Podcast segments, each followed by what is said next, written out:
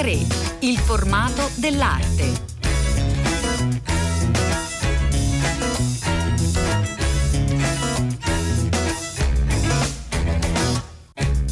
Buongiorno, buongiorno, a tutte le ascoltatrici e tutti gli ascoltatori al centro di questa puntata di A3 un'anteprima perché eh, a breve a Roma sarà aperto un nuovo museo, eh, risultato di una lunga campagna di eh, scavi che ha portato alla luce dei reperti eccezionali, dei reperti archeologici eccezionali, ma anche la memoria di un luogo centrale per la Roma imperiale, gli orti lamiani. Eh, sentiremo eh, le meraviglie che racchiudeva e che appunto sarà possibile eh, visitare eh, questo museo ninfeo di Piazza eh, Vittorio che eh, lo riporta alla luce a breve, anche compatibilmente con i tempi pandemici, quindi speriamo sia davvero presto. Noi cominciamo ad immaginarlo, a sognarlo insieme con le parole di eh, Daniela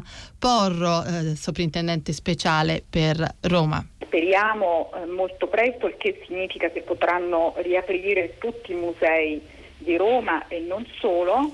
Eh, sarà aperto il Museo Ninfeo di Piazza Vittorio. Che cos'è il Museo Ninfeo?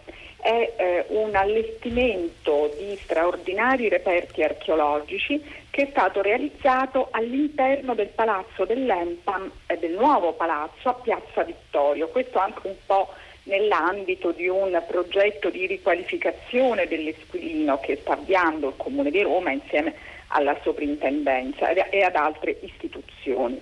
E quindi il Museo Ninfeo è eh, praticamente il racconto di quello che è stato ritrovato eh, al di sotto eh, di Piazza Vittorio, al di sotto del palazzo dell'Empam e che è eh, in realtà uno dei luoghi più emblematici dell'antica Roma, della Roma imperiale nello specifico, e cioè gli orti lamiani. Mm. Perché l'Esquilino, che come sapete è eh, il colle più ampio e più alto eh, della nostra eh, città, eh, anticamente, e parliamo già in età preistorica, ospitava delle necropoli.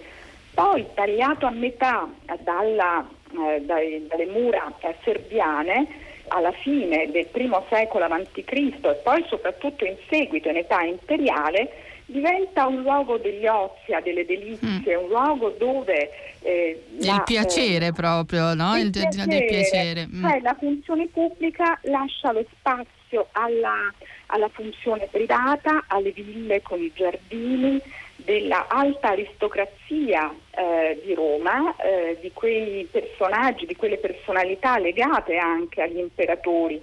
Parlo per esempio di Lucio Elio Lamia, il quale eh, alla fine, all'inizio del primo secolo d.C. realizza questi orti eh, straordinari, questa residenza straordinaria che alla sua morte nel 33 d.C. lascia il demanio imperiale mm. e dunque eh, già era un luogo meraviglioso. Eh, prima eh, Tiberio e poi Caligola chiamava molto gli orti lamiani rendono questo luogo ancora più bello, ancora più importante, ancora più ricco. Ecco Daniela sì. Porro, ce, ce, lo faccio immaginare perché in effetti era, c'erano fontane, terrazzi, eh, come, come era strutturato, erano strutturati gli orti lamiani?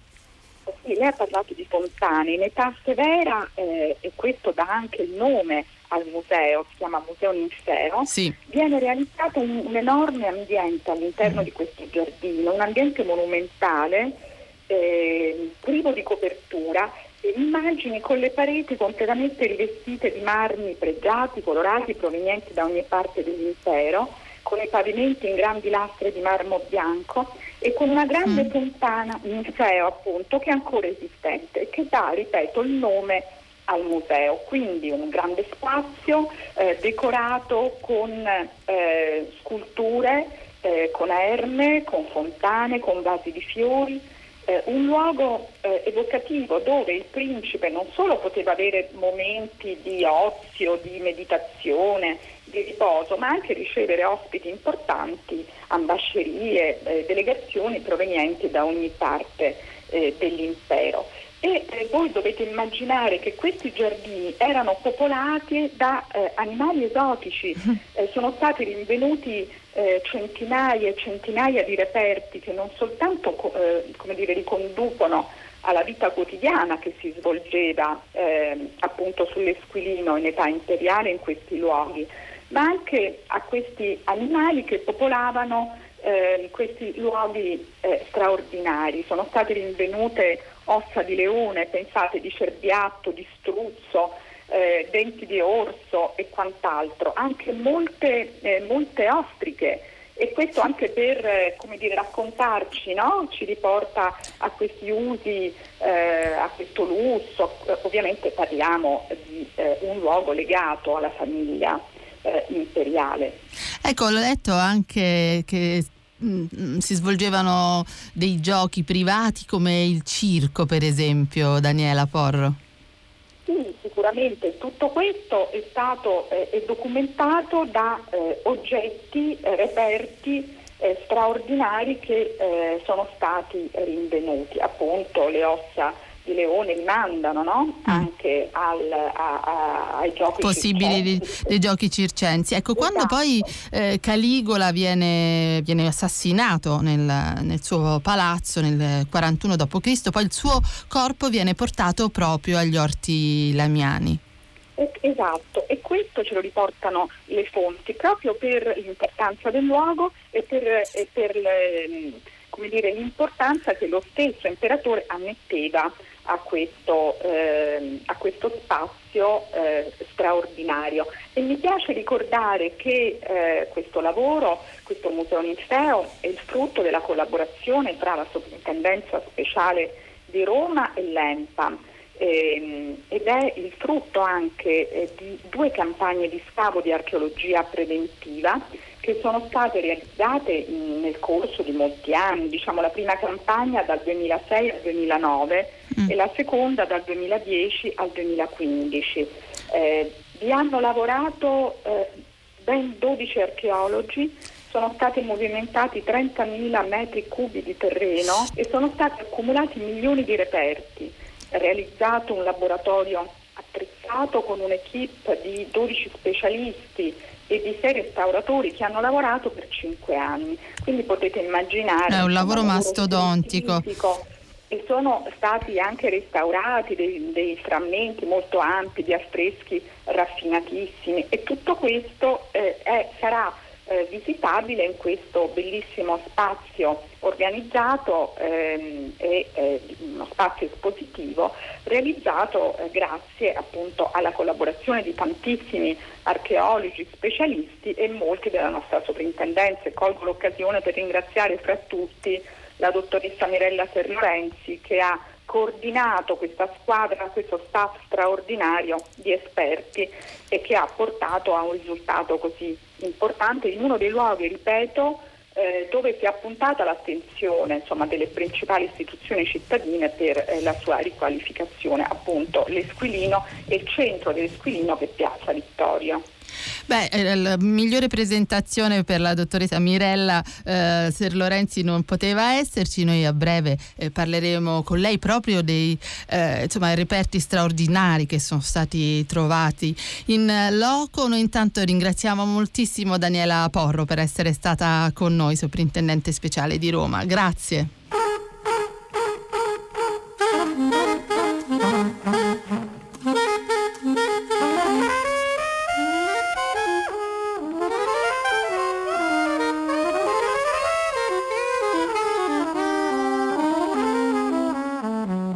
Annunciato da Daniela Porro, siamo in collegamento con Mirella Serlorenzi che saluto, buongiorno. Buongiorno. Eh, che ha coordinato e diretto tutti gli scavi che hanno portato, naturalmente della soprintendenza, che hanno portato e che a breve speriamo potremo tutti eh, vedere alla, alla, straordinaria acquisizione del Museo Ninfeo a Roma. Quindi intanto buongiorno, benvenuta. Eh, le volevo chiedere di raccontarci prima ma poi di farci immaginare questi eh, reperti di cui alcuni davvero eccezionali che sono stati eh, portati a nuova vita, ecco, di raccontarci proprio come è andata l'evoluzione degli scavi che hanno portato al ninfeo. Gli scavi nascono con un progetto di eh, archeologia preventiva eh, che è nella, nelle funzioni della sovrintendenza archeologica ormai 12 anni fa eh, e eh, erano finalizzati alla costruzione di un palazzo che è il Palazzo dell'Empon che aveva al di sotto quattro piani di parcheggio. Mm. La sovrintendenza ha avuto da subito una grande lungimiranza di eh, concedere la possibilità di fare i parcheggi, ma di esibire una ricerca molto complessa eh, nell'area che già si sapeva era appunto degli orti damiani. Questi giardini straordinari costruiti eh, da questo aristocratico romano che da subito passano alla proprietà imperiale e quindi eh, in questo luogo noi troviamo tutto quello che di più importante la cultura eh, romana eh, classica eh, ha saputo produrre. Mm erano praticamente degli spazi dove l'imperatore, eh, anche se molto vicino alla, all'area del foro eh, della città, poteva recarsi come se fosse in una residenza in campagna eh, e quindi proprio dedicarsi questo... agli svaghi, al piacere, all'ozio. Eh, esattamente, eh, e eh, proprio eh, secondo questa che è la visione anche ideale del mondo romano, eh, tutti gli spazi dovevano essere congegnati per avere a sorpresa eh, sia dal punto di vista delle architetture che della strutturazione dei giardini eh, una sorta di meraviglie. Quindi eh, dobbiamo immaginarci spazi aperti con giochi d'acqua, fontane, padiglioni, il tutto decorato con eh, statue, marmi pregiati e dal punto di vista architettonico una qualità di segno di, di, di, di architettura mm. eh, che ovviamente erano eh, speciali per, per, per, quel posto questa eccezionalità noi la ritroviamo nei reperti che abbiamo scavato. Per esempio eh, abbiamo rinvenuta una grande quantità di intonaci dipinti che facevano parte della decorazione di un corridoio lungo almeno 15 metri e che sono di eh, veramente una squisita fattura ma la cosa più straordinaria sono le decorazioni marmoree del, del primo impero e possiamo dire che è come se si disegnasse con il marmo, sono tutti marmi colorati che eh, provengono da, da, tutto il bacino del Mediterraneo e troviamo per esempio dei capitelli in rosso antico incisi e che eh, diciamo, un'incisione eh, eh, che poi veniva riempita con altri frammenti di marmo costituiva il motivo decorativo del, eh, del capitello. Quindi diciamo veramente eh, reperti di grande pregio. Mi ha colpito molto vedere una eh, maschera eh, teatrale in marmo di straordinaria raffinatezza. Questo ci spiega anche un po', ci racconta anche un po' cosa si facesse all'interno degli orti lamiani. Abbiamo avuto la fortuna eh, di ritrovare due teste di eh, polvere di marmo eh, purtroppo noi le troviamo eh, all'interno di uno scarico, quindi quando queste eh, teste, ah, ovvero la decorazione di una parete eh, che viene eh, probabilmente restaurata, rinnovata, vengono eliminate e quindi buttate, per cui eh, non sappiamo bene la loro collocazione originaria. Sicuramente sono delle collocazioni che stavano su un architrave che conservano tracce di colore, quindi anche questo è un fatto molto eccezionale. Eh, sono maschere tragiche, quindi hanno questa bocca molto aperta, no? Con questo ghigno del, diciamo, della tragedia e dobbiamo immaginare che stessero all'interno di una stanza forse dove eh, potevano ehm, anche essere eh, fatte delle rappresentazioni teatrali, ovvero essere solo una decorazione con quel motivo decorativo. La cosa interessante di, di questa Piazza Ninfeo è che eh, il, eh, diciamo, l'imperatore vuole riproporre all'interno di uno spazio privato anche eh, architetture e spazi che sono simbolici e che rappresentano la città reale, quindi è una sorta di piazza forense che era eh, lastricata con grande lastre eh, di marmo bianche e aveva tutta una decorazione di eh, marmi decorati intorno e con un punto di vista privilegiato una mostra d'acqua, un ninfeo ehm, che eh, eh, diciamo, decorava in maniera eh, ancora più suggestiva questo spazio. Spazio che doveva essere arredato con statue, con grandi vasi di fiori ma la cosa interessante è che all'esterno del, della parete del ninfeo, quindi della parete dove eh, vi era l'acqua, abbiamo trovato un piccolo frammento di intonaco con fondo bianco e con un uccellino e quindi molto probabilmente l'esterno di questo spazio, come le dicevo prima, era decorato con piante e uccelli, quindi in lontananza si vedeva immerso nella natura e solo nel momento in cui uno si avvicinava ed entrava aveva poi questa meraviglia eh, che doveva appunto simulare uno spazio pubblico. Beh, veramente non vediamo l'ora di poter vedere il risultato finale, non posso non chiederle quando ipotizzate si potrà visitare. Ma noi siamo pronti perché mancano soltanto da appendere eh, i pannelli, ma ormai l'esposizione è finita e chiaramente aspettiamo i tempi che la pandemia ci, eh, ci imporrà, però speriamo proprio a maggior ragione che siano molto presto. Tutto questo lavoro è stato possibile perché si è organizzato nello scavo un'equipe molto ehm, eh, diciamo che, che vede eh, una grande eh, multidisciplinarità, quindi persone eh, di varie specializzazioni con la collaborazione con l'università e con altri enti di ricerca che hanno permesso di svolgere anche analisi eh, importanti per ricostruire per esempio eh, il tipo di piante che vi erano nel giardino attraverso mm. l'esame per esempio dei carboni o dei semi che si trovano ancora nella terra, lo studio di tutto il materiale ceramico e quindi diciamo, l'impiego di tanti archeologi e professionisti che insieme a me hanno ehm, contribuito a realizzare questo racconto eh, di un una piccola parte di Roma ma analizzata in tutta la sua diacronia, quindi dall'origine fino ai giorni nostri. Quindi ecco, ci tengo a, a ringraziare tutte le persone che, che, vi hanno lavorato. Grazie, grazie davvero molto a Mirella Ser Lorenzi che ha diretto per anni gli scavi che hanno portato all'apertura ormai prossima del Museo Ninfeo. Grazie davvero. Grazie a voi e buona giornata. Pagine d'arte.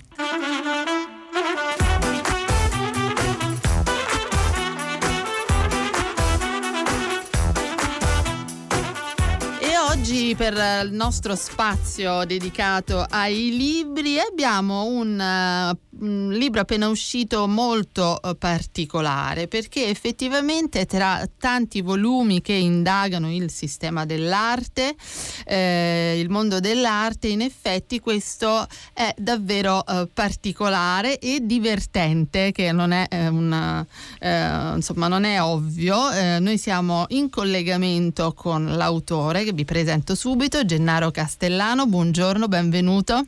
Buongiorno a chi ci ascolta. Il titolo di questo libro che è scritto in inglese Portrait of King Painting eh, è edito da Allemandi e appunto è un volume molto particolare che scopriamo insieme. Allora, innanzitutto ha un protagonista, è un protagonista che appunto è King Painting che ci facciamo presentare da Gennaro Castellano.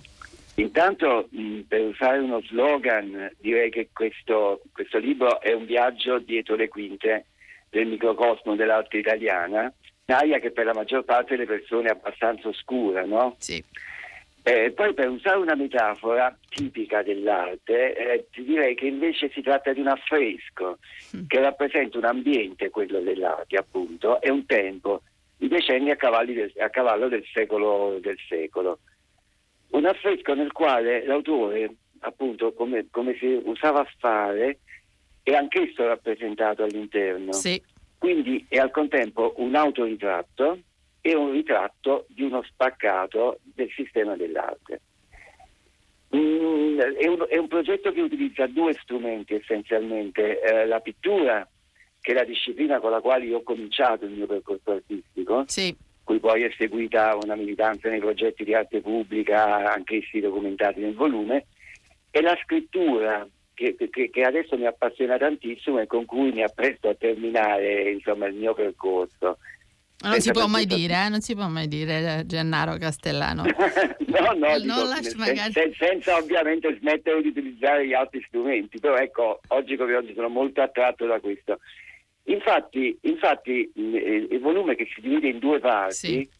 già evidenziati dal taglio, dal taglio grafico, che è molto proprio. molto riuscito, questo va detto, sì. è tutto con un filo conduttore eh, di oro, pagine dorate, sì. con una scelta anche di immagini molto raffinata. Sì, l'ho realizzato con lo studio 46XY di Milano. Infatti da un lato legge, vediamo il testo, dall'altro immagini, testo e immagini, un po' in un gioco di specchi Comunque, la prima parte del volume è scrittura, sì. quindi letteratura. È un romanzo com- proprio. Sì, è un, è, un, è, un, è un, romanzo breve e non un compendio alle opere. Ed è il risultato di una ricerca abbastanza complessa e, e oltretutto documentabile. Ecco, com'è nato questo libro, l'idea di questo libro, Gennaro Castellano? È nata un po' dall'esigenza eh, di, di, mettere insieme tutta una serie di esperienze mh, del, del, del, mio percorso artistico, quindi di ciò che ho vissuto, di ciò che ho visto, di, di ciò che ho sedimentato e che mi sembrava un materiale molto interessante e dall'altro lato l'esigenza di, anche di mh, divulgare un po' certi contenuti, specialmente le nuove generazioni, eh, su, su quelli che sono le dinamiche e i meccanismi tipici del sistema dell'arte, che è un sistema a tutti gli effetti di potere. Questo è il, è il ragionamento è il motivo per sì, è un rapporto, Gennaro eh. Castellano, eh. di amore e odio, davvero come è scritto, no? Cioè tra sì. eh, l'arte e il sistema dell'arte, nel senso che il sistema sì. in qualche modo è necessario per eh, far funzionare il tutto, ma effettivamente ha delle regole che dovrebbero essere, sembrerebbero estranee alla, all'idea dell'arte il tentativo non è tanto di, di fare una, una, critica, non so, un po' statica così, quanto di, di, di, rendere divertente la lettura e quindi passare dei contenuti attraverso anche degli aneddoti, dei, mm, delle così, storie, de, sì. delle storie, uno dei quali cioè, è quello là di dire appunto che un po' si tende a predicare bene e a mm. razionare meno bene. È un libro talmente particolare, veramente un unicum, credo, nel panorama editoriale eh, italiano poi, e che appunto è interessante capire come ha messo insieme poi nel tempo i pezzi. Mm.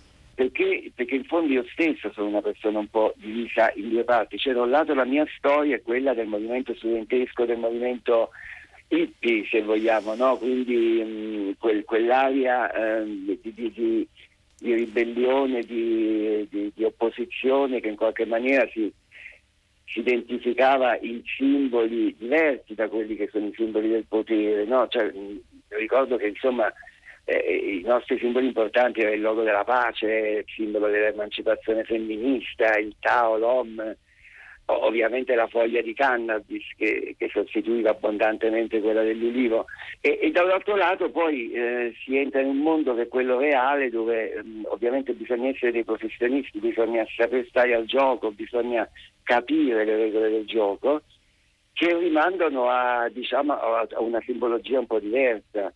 Quindi i miei personaggi mh, sono mh, diciamo, la rappresentazione di quello che è il mondo reale sì. e dall'altro lato c'è un mondo utopico che, che comunque ha avuto una, una, importanza sia nella mia vita ma anche nella vita de, de, del nostro paese, del mondo, cioè sono comunque conquiste che hanno determinato delle libertà essenziali che, che noi oggi, di cui noi oggi godiamo. No, poi la cosa interessante appunto eh. è che i vari personaggi di questo libro autobiografico e comunque eh, che racconta il sistema dell'arte in un italiano in un particolare momento sono persone reali eh, che eh, sono mh, nominate con le sue iniziali dopo la prima volta. Questa è una scelta stilistica, mm. appunto, ehm, io scrivo e scelgo di quasi di rendere non so, neutro, no? il, cioè il personaggio non è la persona. È questo diciamo che volevo che siamo... capire, appunto, eh. se era una scelta dettata dalla necessità di allontanare persone che poi comunque nelle, nella realtà eh, sono abbastanza vicine all'autore. Allora, allontanare relativamente, visto che la prima volta che vengono nominate sono sì, nominate sì. con nome e cognome, quindi noi sappiamo chi è, sappiamo che l'autore sta cercando di, di farne un mini profilo da cui possiamo dedurre eh, alcune caratteristiche di queste persone e così del loro pensiero. Detto ciò, dalla seconda volta in poi non è necessario ripetere i nomi e queste persone diventano esclusivamente ciò che pensano ciò che hanno detto e ciò che, che rappresentano all'interno di un sistema diciamo che rappresentano il ruolo. È veramente che, anche eh. molto, insomma, dobbiamo sottolineare anche la galleria di ritratti che eh. costituisce la seconda parte del libro Gennaro Castellano. Certo. La scelta di averli realizzati, in, cioè di averli rappresentati travestiti da, da illustri personaggi del passato. Eh, secondo un'iconografia anche classica no? della storia dell'arte. Ecco, ma non è solo burlesca, non è solo burlesca come potrebbe sembrare, in realtà rimanda ad una precisa analogia di comportamenti, per sottolineare il fatto che il potere non cambia e, e semmai ciò che fa la differenza è lo stile e i modi di interpretarlo, le sue interpretazioni. Ecco, questo è il perché di, diciamo, di rappresentarli così. E I ritratti stessi sono, tecnicamente sono frutto di un montaggio, cioè c'è un volto sì. che, è rappresentato nella sua contemporaneità so, casomai c'ha degli occhiali, ultimo modello, e invece il corpo è un corpo preso in prestito dalla storia dell'arte ed infatti un occhio attento ritroverà facilmente gli originali. Sì, sì, sì, e anche ecco. questo è, insomma, fa parte... È un gioco, è, una, un, un gioco molto per... sapiente, un gioco molto sapiente che credo sia un po' la metodologia, la base di tutto questo libro. Assolutamente, assolutamente. Eh. C'è un pensiero anche di fondo che va un po' oltre questo aspetto qua. Cioè io mi sono ispirato ad una tesi sociologica recente, molto interessante, che parla di refeudalizzazione, refeudalizzazione delle relazioni sociali, che invita, che invita, a pensare di nuovo al potere in sé, no? a considerare i modi e le interpretazioni. Cioè questa tesi sostiene mm. che mh, mm, in un contesto politicamente ed economicamente debole il potere genera automaticamente delle caste, un sistema di caste, che che rafforzi il vassallaggio, il controllo, la dipendenza feudale. Insomma, noi veramente rischiamo questo o, o già ci siamo abbastanza dentro. Mm.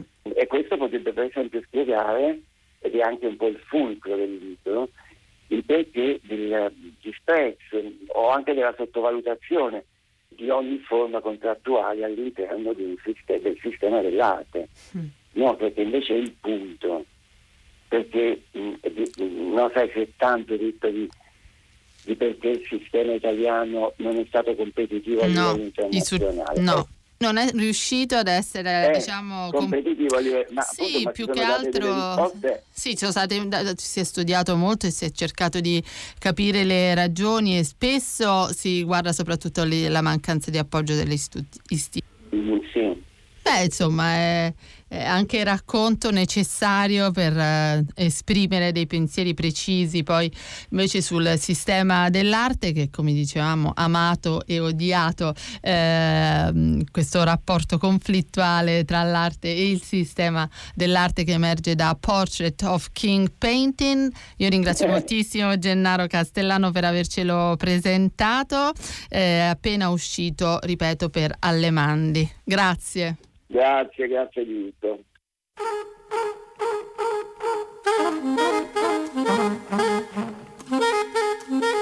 bella